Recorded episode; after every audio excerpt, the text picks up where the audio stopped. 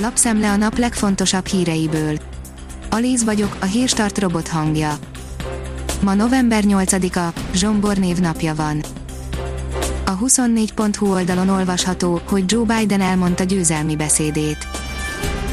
Magyar idő szerint hajnali két órakor megtartotta győzelmi beszédét Joe Biden, az USA megválasztott elnöke, aki beszédének elején emlékeztetett rá, hogy soha ennyien nem szavaztak amerikai elnökjelöltre, 74 millió szavazatot kapott és ez még nem is a végeredmény.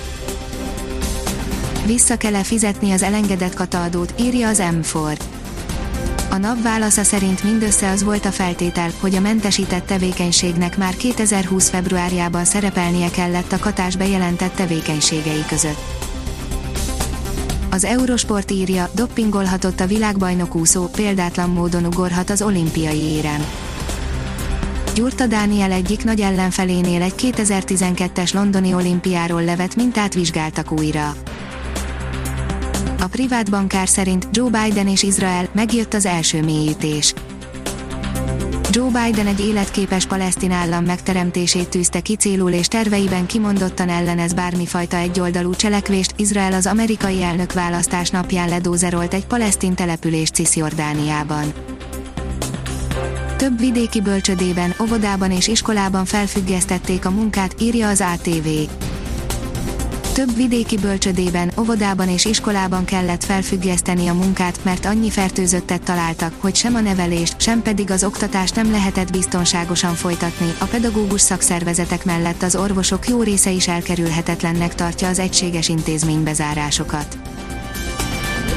Hónapokba is beletelhet, míg kiássák a sárlavina borította guatemalai faluban rekedtek holtesteit, írja a Hír TV.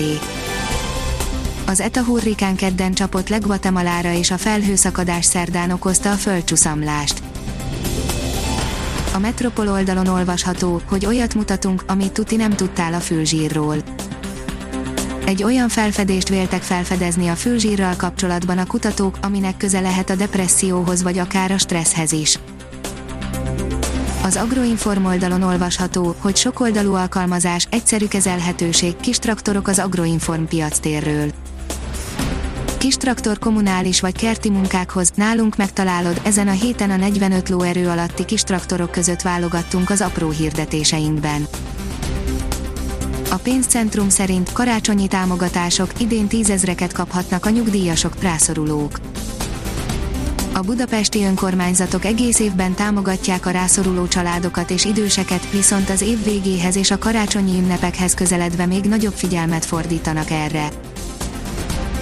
A Promoszön szerint nagy visszatérés az állarcos énekesben. Az állarcos énekes következő adásában visszatér az egyik kedvenc karakter, aki a babával lép fel.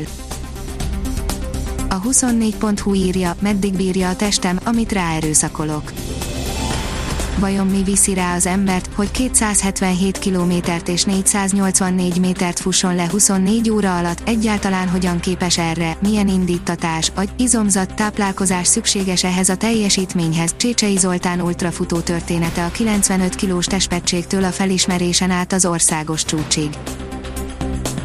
A kiderül oldalon olvasható, hogy most valóban szürke hétköznapok jönnek egy anticiklon hatására jövő héten az ország nagy részén borongós, ködös, szürke időre van kilátás, napsütésben csak kevés helyen reménykedhetünk.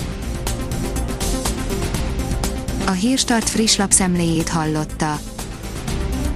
Ha még több hírt szeretne hallani, kérjük, látogassa meg a podcast.hírstart.hu oldalunkat, vagy keressen minket a Spotify csatornánkon.